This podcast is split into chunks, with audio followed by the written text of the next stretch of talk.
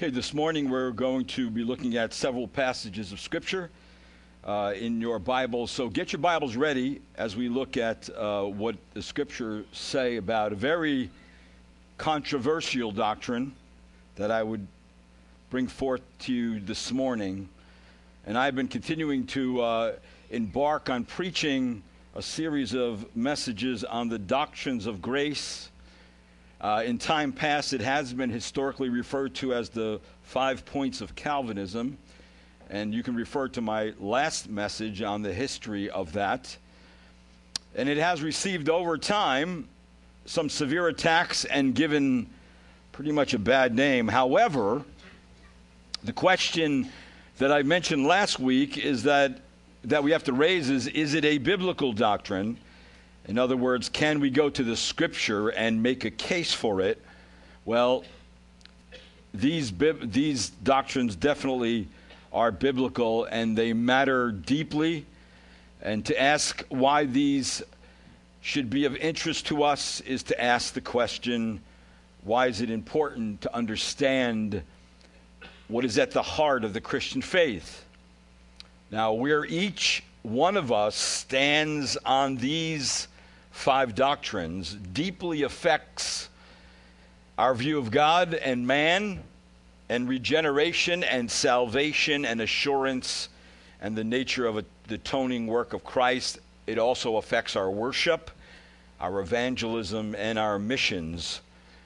Somewhere along the way, uh, for the, at least for the English speaking world, uh, the five points of Calvinism came to be summarized by the acrostic TULIP, uh, which is total depravity, unconditional election, limited atonement, irresistible grace, and P, perseverance of the saints.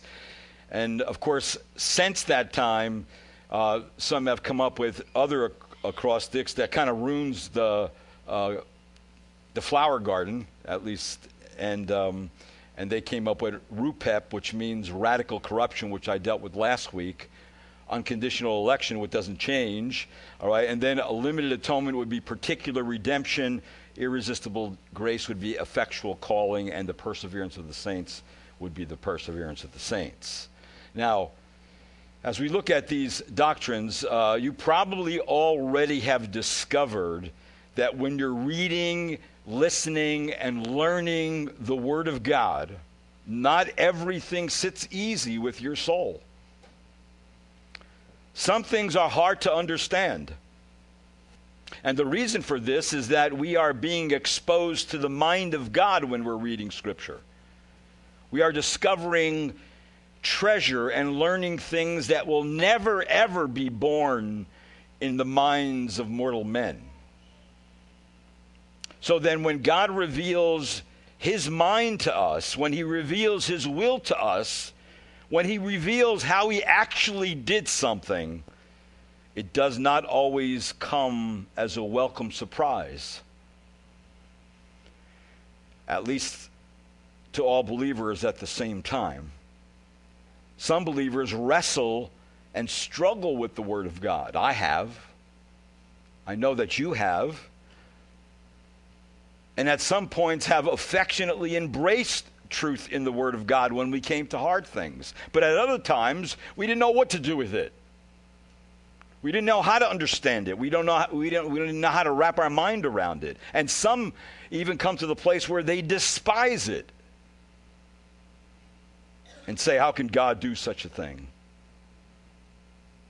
There is one particular doctrine that has been wrestled with, maybe more than any other doctrine, and it's the doctrine of divine election.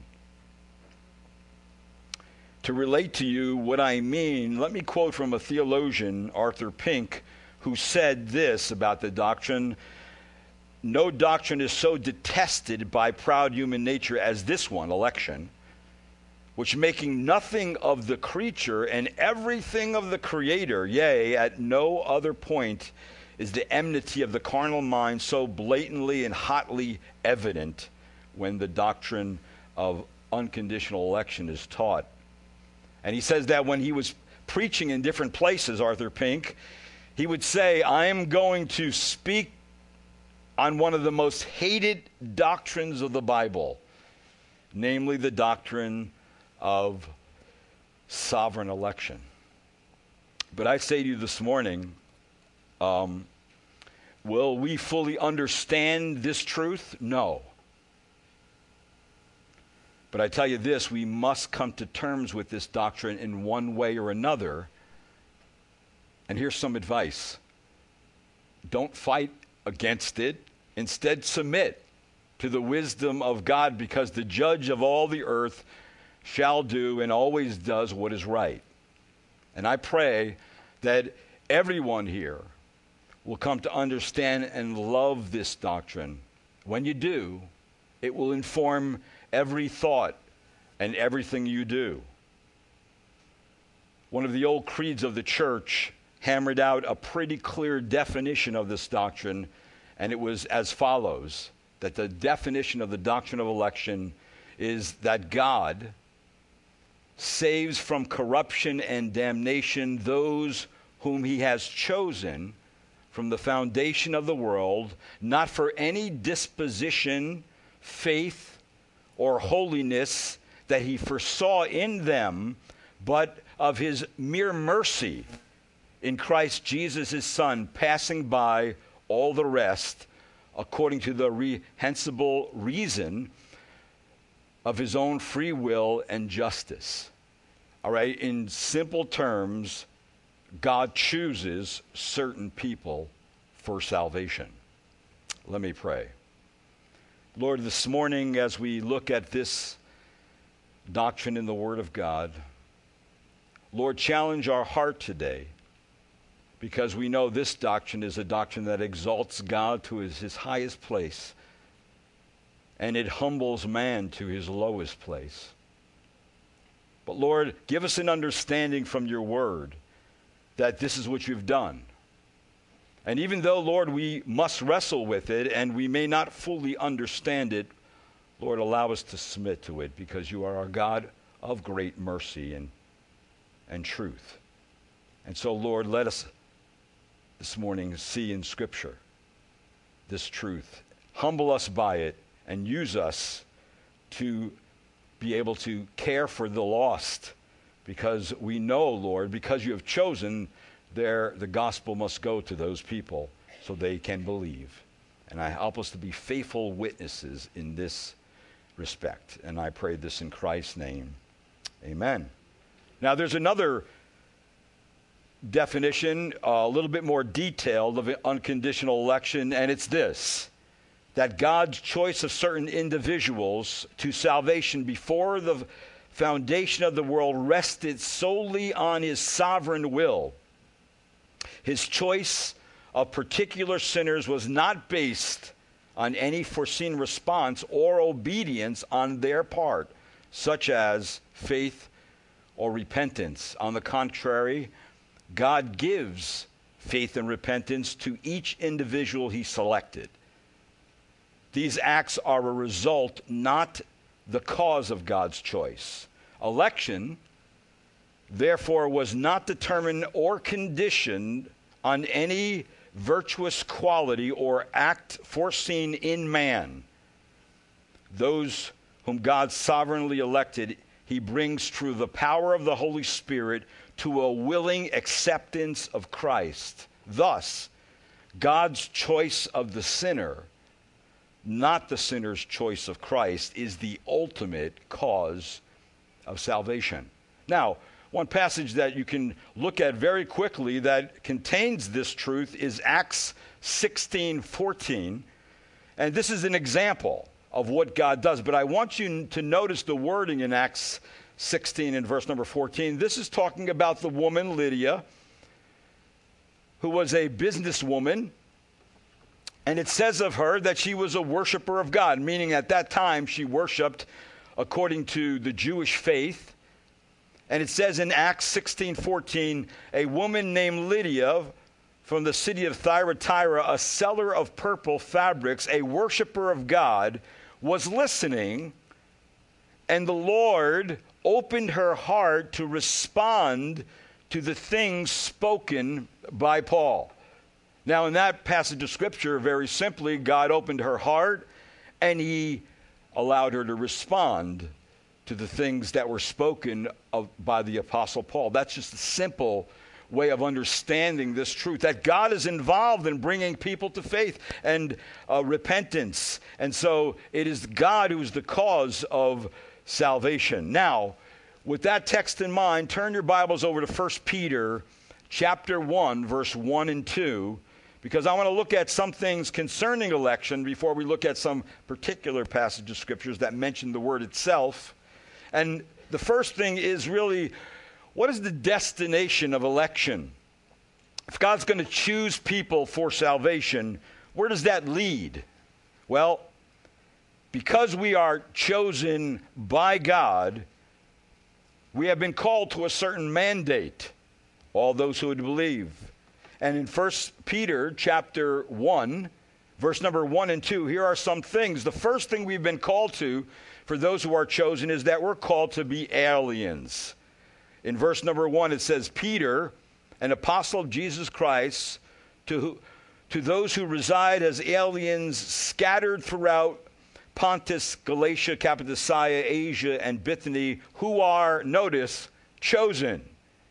All right? So that is the context there that these were chosen by God for a certain task, for a certain mandate. And the first thing was they were called to be aliens, meaning that when God calls his people, they are temporary residents in this world. God's chosen should quickly realize that they are visiting strangers in a place that is not their home. We are actually, uh, we are actually aliens and strangers in the world.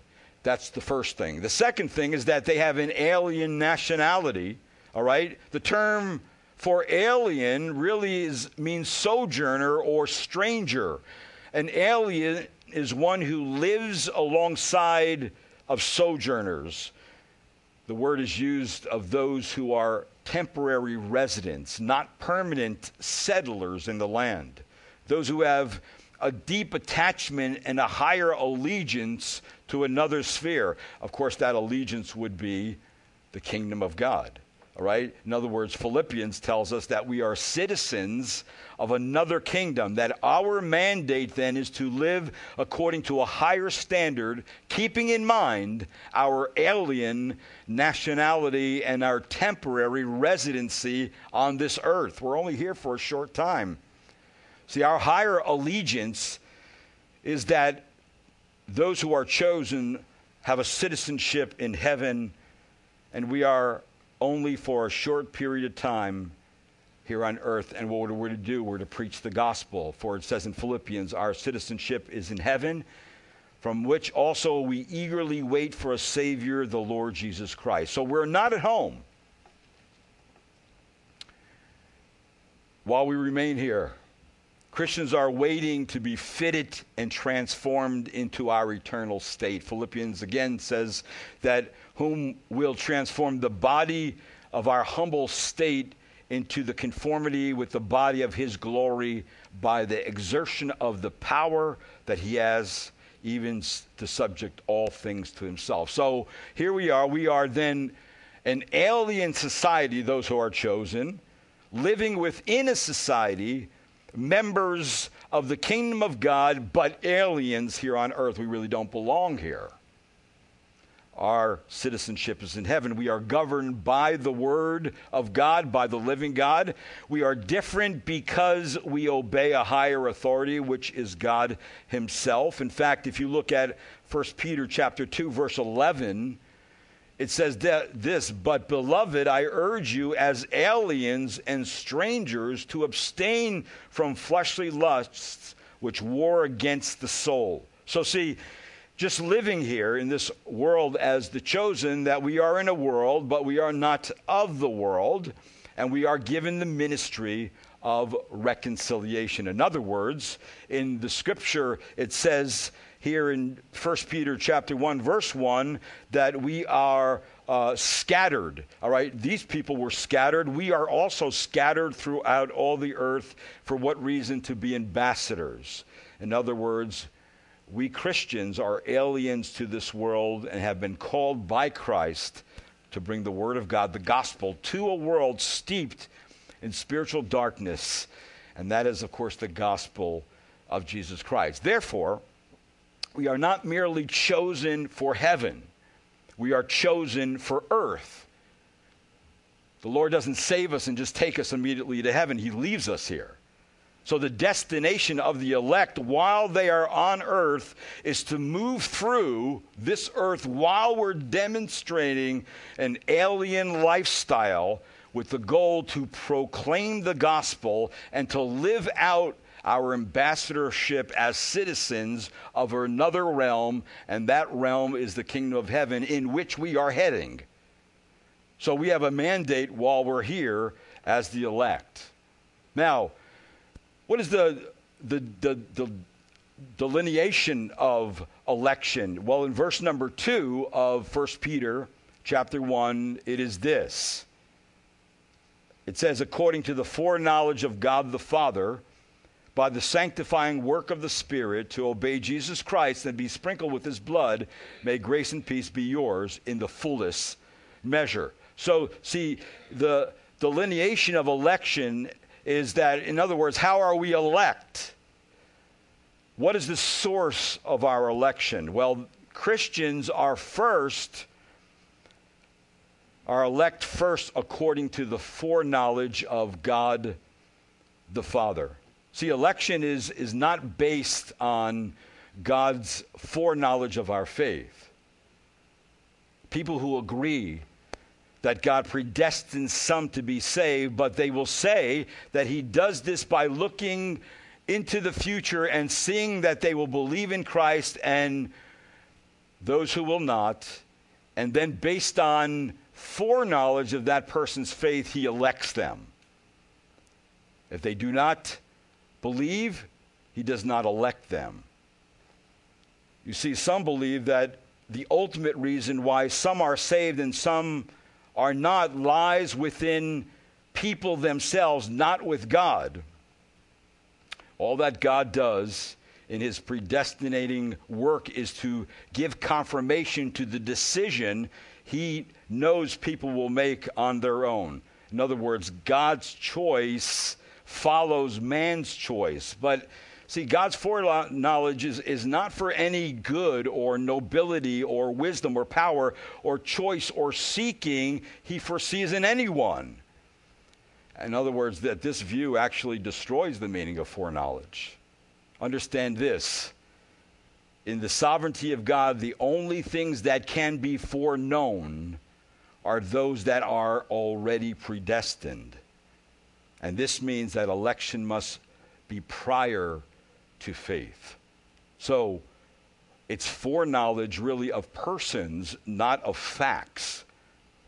It is a personal, relational knowledge, a special love which is spoken of in this in the Word of God, and in this particular word also that God thought of certain people in a saving relationship to himself in the sense that he knew them long ago. Then what does foreknowledge really mean? Well, foreknowledge, the word prognosko, means knowing beforehand. God's foreknowledge is much more than knowing what will happen in the future. It includes his effective choice in the past. For example, this word is used in another passage of Scripture in reference to Jesus Christ. And if you ask yourself, what does it mean that Christ was foreknown? Well, it says this in Acts Men of Israel, listen to these words Jesus the Nazarene, a man attested to you by God with miracles and wonders and signs which God performed through him in your midst, just as you yourselves know, this man delivered over by the predetermined plan and foreknowledge of God, you nailed to the cross by the hands of godless men and put him to death. See, the Father did not look into the future and see that Jesus would be a good candidate for the Messiah and then chose him. No.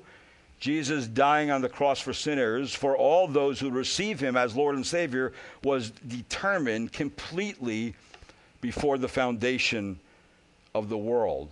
That means that God sets the boundaries for the plan. It's a the plan of salvation is a predetermined plan.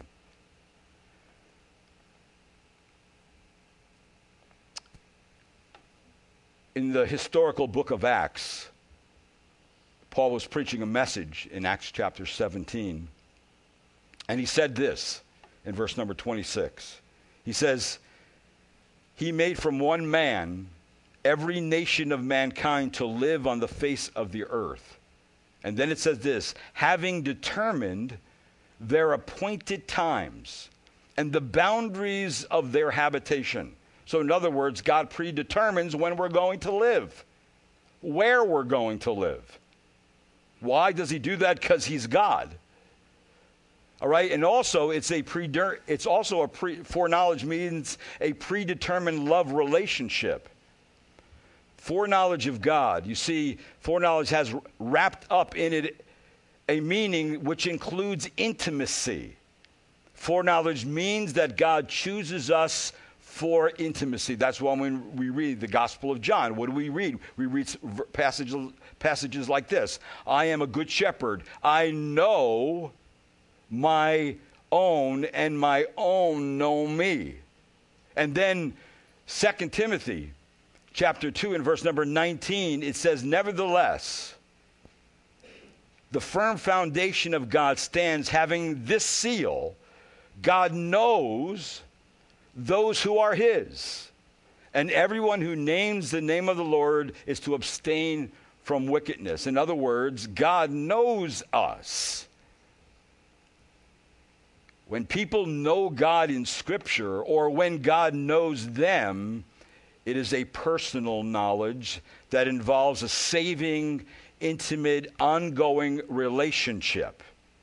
And consider what Paul said in Romans chapter 8, in verse 29. He said this For those whom he foreknew, he also predestined to be conformed to the image of his Son, so that he would be the firstborn among many brethren. So the word know or foreknew actually indicates God's choice. The text says that God foreknew beforehand to whom he would extend the grace of salvation. Therefore, foreknow is best understood to mean those whom he long ago thought of in a saving relationship to himself. As one recent translation expressed it, for God knew his people in advance, and he chose them to become like his son. So, see, Christians are elect according to the foreknowledge of God the Father. Nothing based on what man would do, but based on everything God predetermined. Secondly, Christians are elect secondly by the sanctifying work of the spirit if you look right there in 1 peter in verse 2 chapter 1 it says according to the foreknowledge of god the father by the sanctifying work of the Spirit. In other words, that it was by what the Spirit of God would do. And the sanctifying means that the Spirit of God would set us apart, that the Holy Spirit produces sanctification, and the Holy Spirit then sets those apart. Now, Last week I ended with a passage of scripture that I'd like you to turn there. Keep your hand in 1 Peter, but turn back to John, the Gospel of John, chapter 6, and verse number 44. Because in that passage, it says something very important that I want you to see. Because in this passage, there's three important words that are used about God the Father and what he does to draw his children. And it says in John chapter 6 and verse number 44, if you're there in your Bibles, it says, No one can come to me unless the Father who sent me draws him, and I will raise him up on the last day. Now, in that passage of Scripture, there are three words. The first thing, word is can. No one can come. Now, the, that's what they call a negative absolute, and that word can refers to ability. In other words, in our text is saying no one has the ability to come to Christ. A second word he uses is the word unless. This word unless means there must be a prerequisite or a necessary condition that must be met before someone has the ability to come to Christ. Something has to happen before anyone can come. It is saying none of us has the natural ability to come to Christ unless a necessary condition is met, unless God does something, unless the Father gives it to him.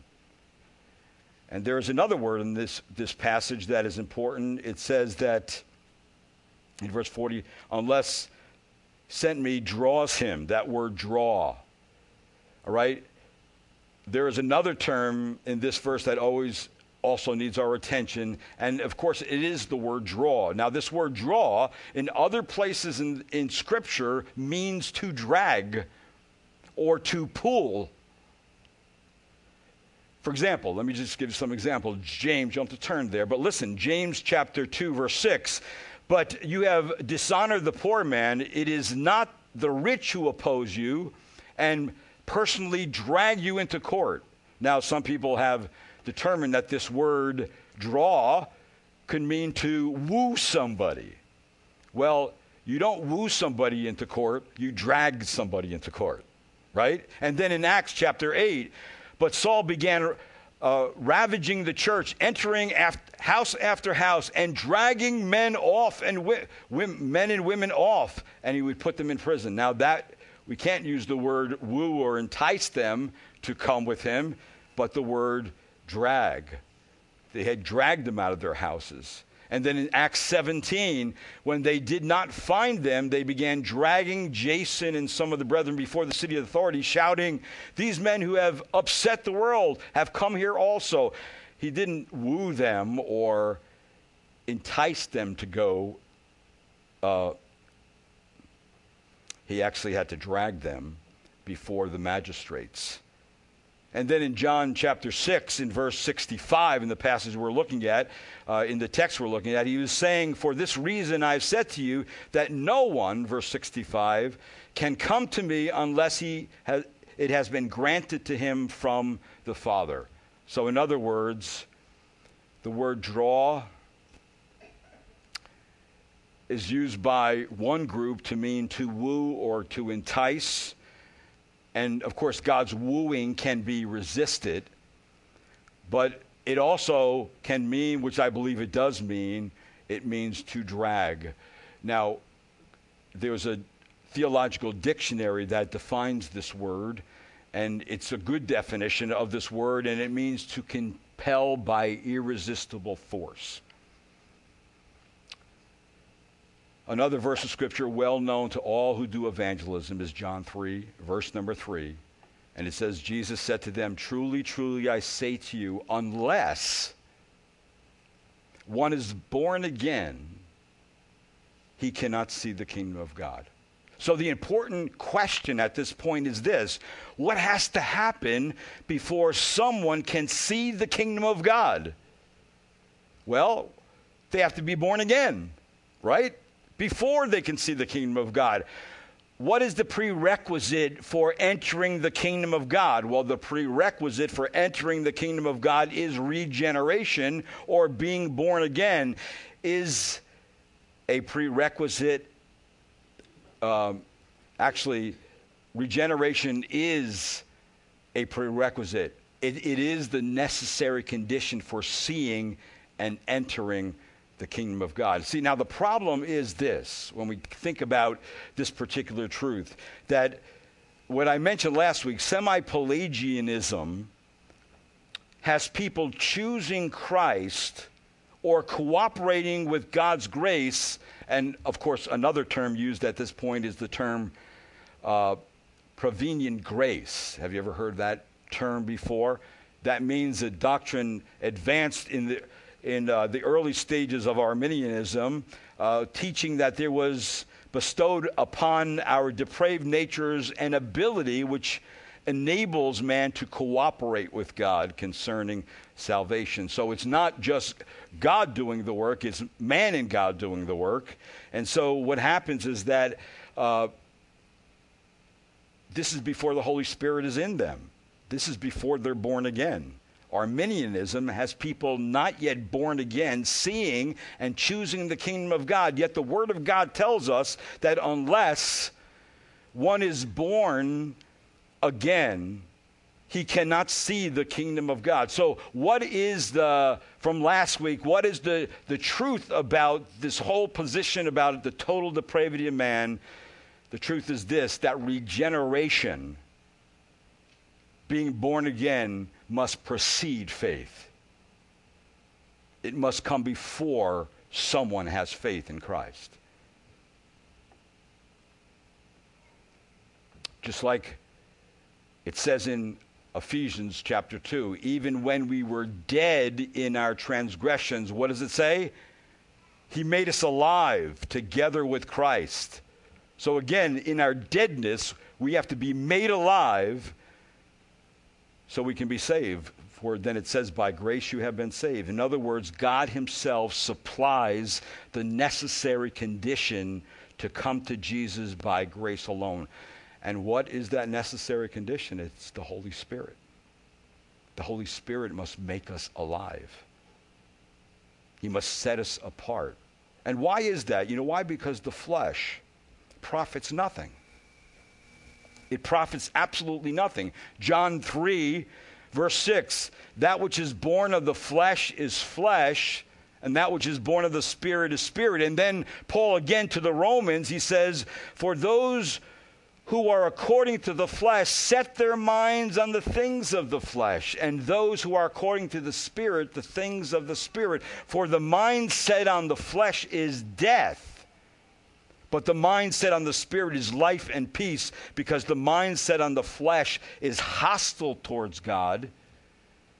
It is not subject, it does not subject itself to the law of God, for it is not even able to do so and those who are in the flesh cannot please God. However, he says, You are not in the flesh, but in the Spirit. If indeed the Spirit of God dwells in you, but if anyone does not have the Spirit of Christ, he doesn't even belong to Christ. So not only does the Spirit of God is he the necessary condition that provides what we need prior to having faith and repentance that God does, that's the work of God before we have faith and repentance. So the bottom line would say the necessary condition that must be satisfied before we can come to Christ for salvation is regeneration. That must mean that we're born again by the work of the Holy Spirit. Without the work of the Holy Spirit, no one can come to Christ. All right, now, there's some difficulties, of course, with this doctrine um, if you're listening, if you're beginning to think about this, you're beginning to say to yourself, wow, this is, this is some hard stuff. Well, there's some delights to this doctrine too, if you understand it. But what's the first difficulty that comes to your mind? Why some people have animosity toward this doctrine is because they conclude with the cry, That's not fair. But let, let me ask you something. Can a person really say God is not fair? Of course, the answer to that question is no. Why? Well, God is not to be measured by human standard. How do we measure whether God is fair or not? if it were possible for God, God's fairness to be measured, who standard would we measure his fairness by? By man's? A fallen creature who loves darkness rather than light?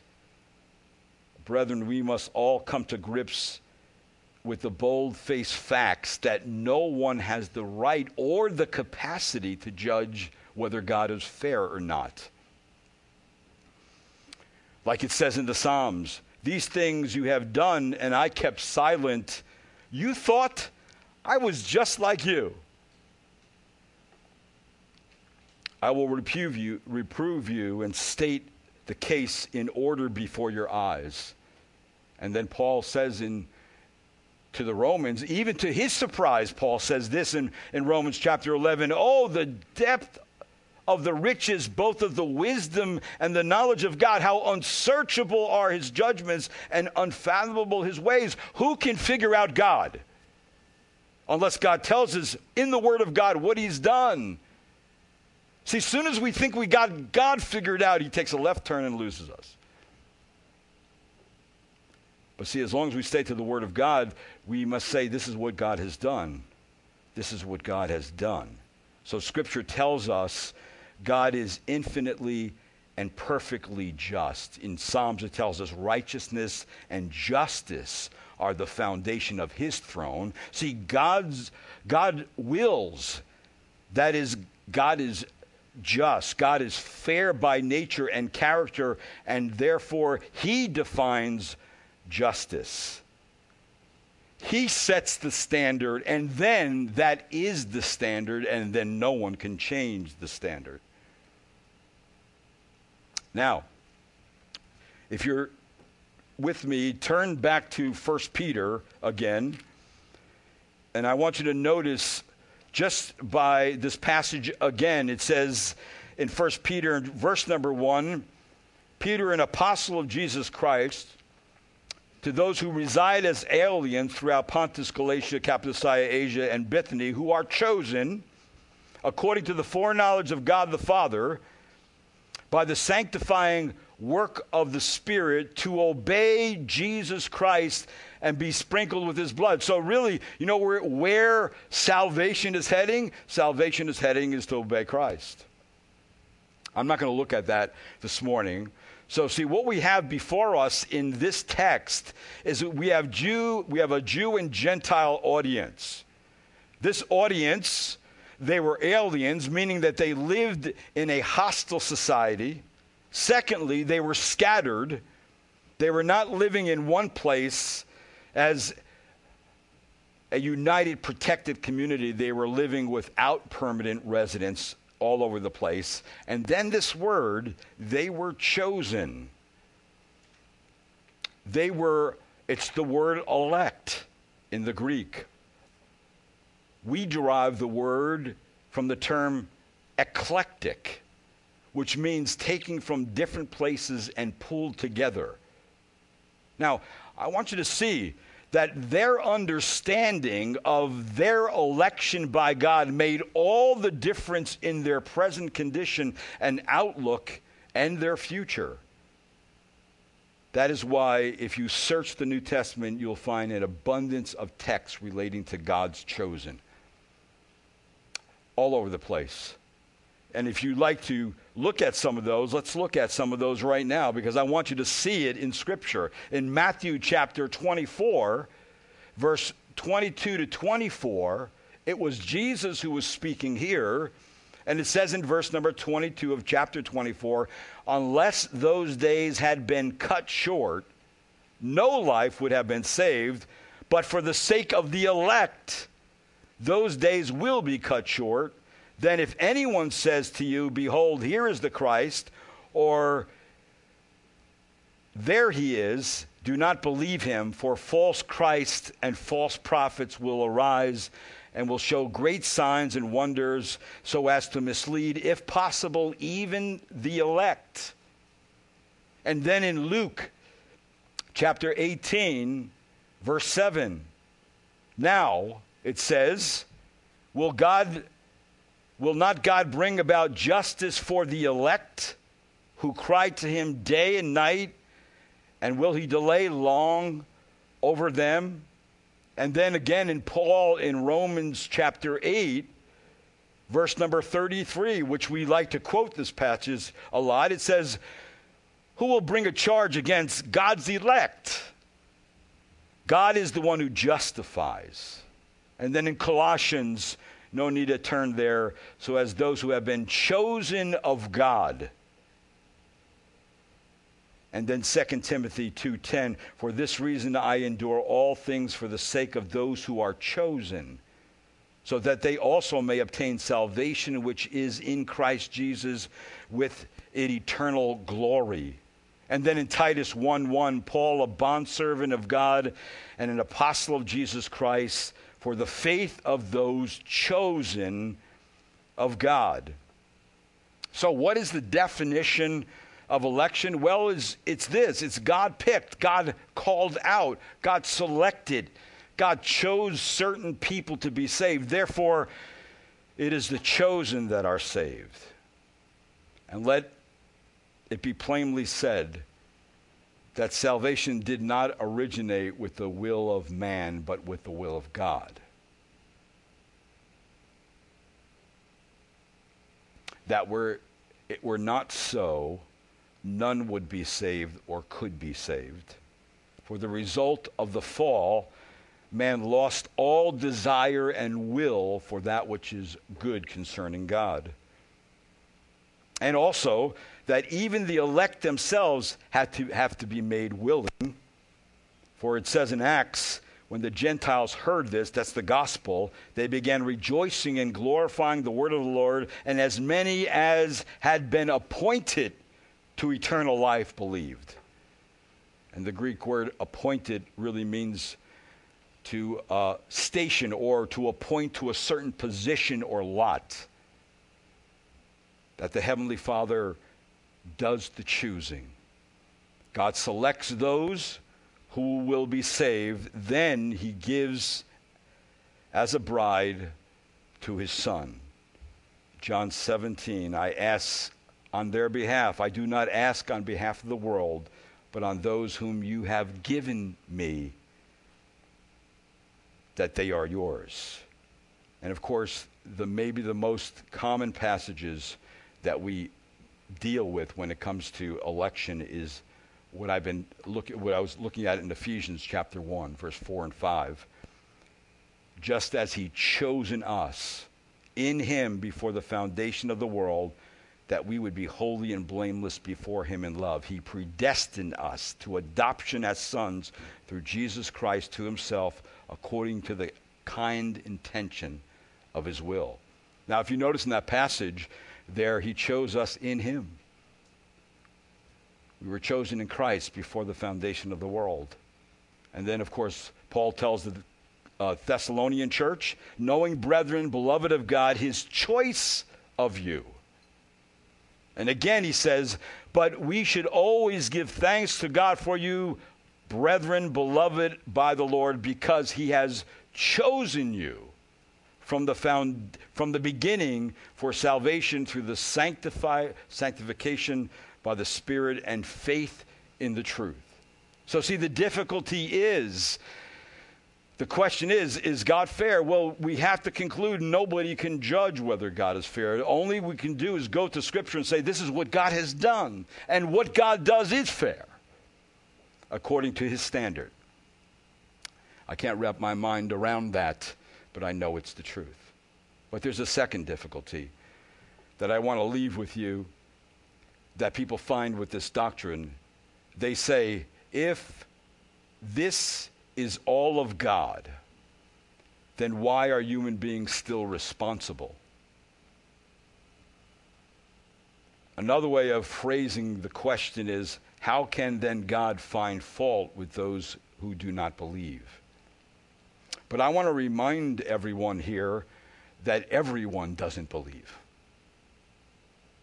Everyone is heading for hell. Everyone is. Now, at this point, I want you to turn your Bibles to Romans chapter 9. Romans chapter 9. Now, I wish I could do the whole chapter, but I can't. I just want to focus your attention on a couple places in Romans chapter 9, specifically verse 20 and 21. uh, verse 20 and 20 to 22. Look at verse number 19. Well, verse number 18, when it was talking about Pharaoh, it says in verse 18 of Romans 9, So then, he's, he has mercy on whom he, has, he desires, and he hardens whom he desires. That's God. Verse number 19, You will say to me then, Why does he still find fault? For who resists his will? Verse 20, On the contrary, on the contrary, who are you, O man, who answers back to God? The thing molded will not say to the molder, Why did you make me like this? Will it?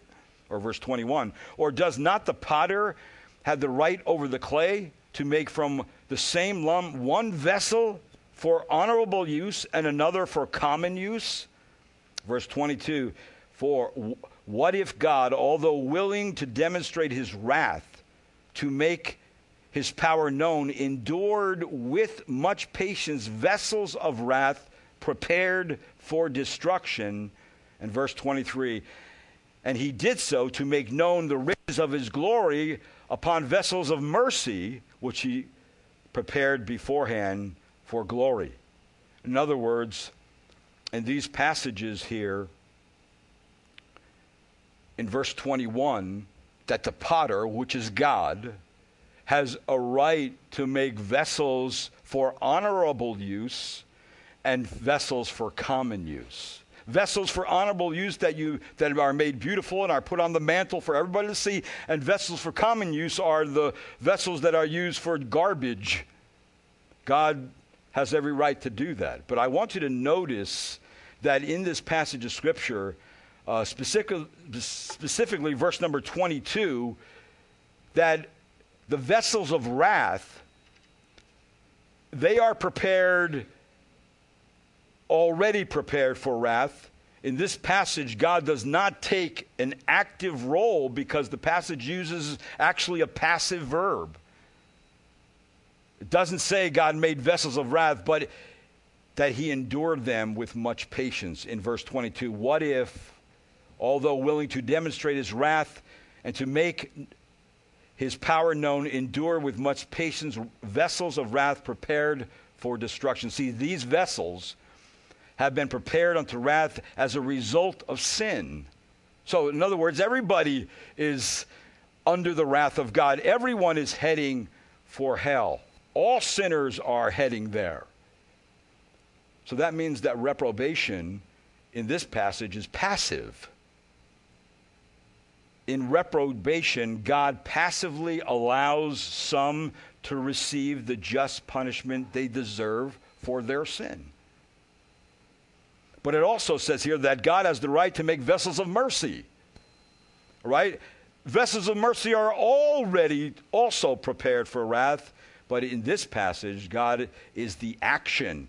He takes the not the passive role, but the active role, and the verb here is in the active tense. In other words, God prepared beforehand. He took the active role in preparing them beforehand in verse number 23, and he did so to make known the riches of his glory upon vessels of mercy, which he prepared beforehand for glory. See, God's able to do this. So, election is active. Reprobation is passive. Everybody's heading to hell. Election is God's choosing a group of people out of that mass of people heading to hell for his own glory, as his own people, for his own children. So in election, God actively intervenes to rescue those who deserve destruction. And how does he do that? By the gospel of Jesus Christ. That's how he does it. So the bottom line is, according to John MacArthur, why are people saved? Because God chose them. Why are people condemned to go to hell? Because they refuse to believe and they're left in their sin. They have no chance for, they have no way to rescue themselves. So, in other words, in our passage of Scripture, the chosen are the ones God selects before this foundation of the world because God is God. Have you realized that this is the greatest truth that you can know? In other words, this is really a family secret. This is we don't go out there and preach the gospel. This is not part of preaching the gospel. This is part of understanding what God done after you become a believer. This is a family truth. This is a truth that when God's children hear it, they're, they're going to wrestle with it, but they come to a place where say, they say, God, if you've done this, if this is the way you've done it, then you receive the glory. You're exalted because you're God, and I'm humbled because I'm man. And if you desire to give the gospel to me and you gave me faith and repentance, then I'm truly humbled and grateful that you rescued me from the wrath of God and from my own sin. And I know you've done it now because of your electing love. But that also means, too, and some people have concluded, well, if God does this, then he's going to save who's going to save, then so we don't have to give the gospel. No. We're to be witnesses in the world. We're aliens in a this world as witnesses to what Christ has done on the cross because that is the only way God's elect will be rescued. If they hear the gospel of Jesus Christ and they respond to it and believe. See, so the truth should humble us in the dirt, and at the same time, it should produce such a holy joy in our heart that God showed favor on us. Little old me, God showed favor on me. That should just produce such joy. And once God, once you see this in Scripture, no one can lose their salvation because it's not you who saved yourself, it was God who saved you. Now remember, your salvation leads to holiness.